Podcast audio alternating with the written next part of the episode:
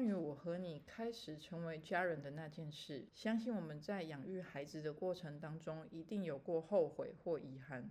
但是我们可以透过学习以及实践，努力慢慢的疗愈自己与孩子的心灵。并且拉近我们和孩子之间的距离。今天我们要来讨论孩子该不该惩罚。孩子做错事情应该要被惩罚，但是惩罚的目的是帮助孩子，让孩子知道应该要怎么做才会有正向的结果，而不是让孩子因为愧疚或恐惧而退缩。惩罚孩子的应该是后果，而不是家长。和孩子解释会发生负面的后果。如果孩子仍然坚持自己的行为，就要让孩子负起责任的去体验后果。惩罚孩子不是让他感到恐惧而不敢去做任何的事情，帮助孩子真正了解负面结果的原因，思考自己行为带来的后果，和孩子强调行为带来的后果。让孩子自己经历这个后果，这样的惩罚才会有意义。让孩子承担自然后果的惩罚，在我们家的实例就是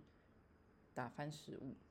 已经和孩子说过，吃饭不可以随意离开座位，总是会有吃到一半要尿尿啊，我忍不住啊，或是因为食物太辣了，我要喝水，走来走去，很容易打翻自己眼前的碗。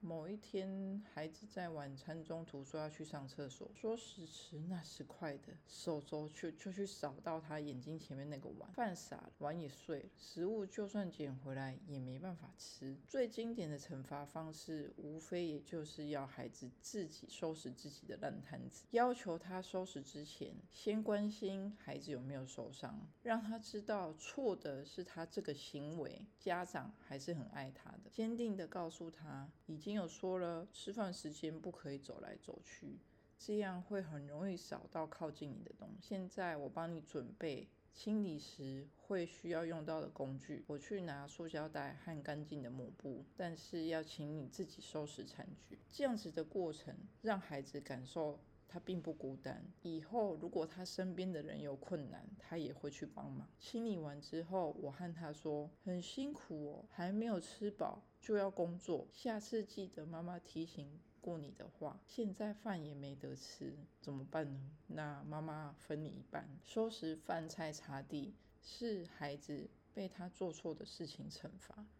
父母给的是关心以及提醒和帮助。后来他还有没有吃饭离开座位？当然有，但是他要离开之前会记得把他眼睛前面的碗推进去一点点，以防又再破碗。也有的时候他会蹦蹦跳跳的拿着碗要走去水槽，结果碗里的酱汁洒出来滴在地上。我看着他，他也看着我，他对我说：“妈妈。”你能不能洗一下抹布？我还要来擦地板。他不会因为做了不好的事情不敢来找你，因为他知道我们永远会在他身边给他帮助，但是不是收拾他的残局。这个礼拜呢，我们来练习让孩子自己经历行为带来的后果，这样的惩罚才会有意义，家庭也会更和谐。我们下次见哦，拜拜。